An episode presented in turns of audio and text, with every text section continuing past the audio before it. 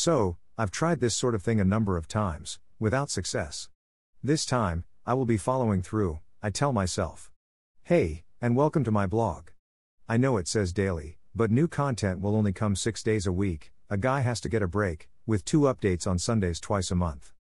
The whole reason for this blog is to showcase my various D&D campaigns that I run, miniatures I paint, thoughts I have on gaming, etc. There will be overlap as I am running the same campaign twice, Tuesdays in my monthly game, but the players make it interestingly different, so it will be two vastly different campaigns.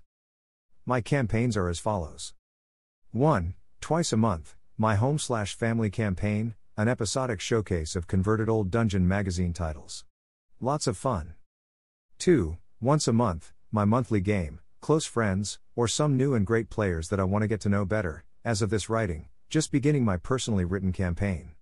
Great time had by all. 3. Weekly on Tuesdays, my weekly local game store game. Same campaign as my monthly game, but they've been playing it longer. Good group and good fun. 4. My weekly Sunday Adventurers League game run at the same local game store. Interesting group. Currently running Dungeon of the Mad Mage while we await Season 10 Adventurers League to drop. The new campaign will begin the first Sunday of October. Looking forward to it. 5. A weekly Discord game with some cool folks. Campaign is to save the world within 5 years. It's going well, albeit slowly.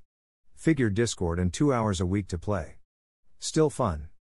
In any case, these are mostly what I will write about. Game summary and thoughts about the direction of the various campaigns. Additionally, I will write about my campaign writing woes, my personal stuff when I have writer's block, and showcase my poor attempts at painting miniatures.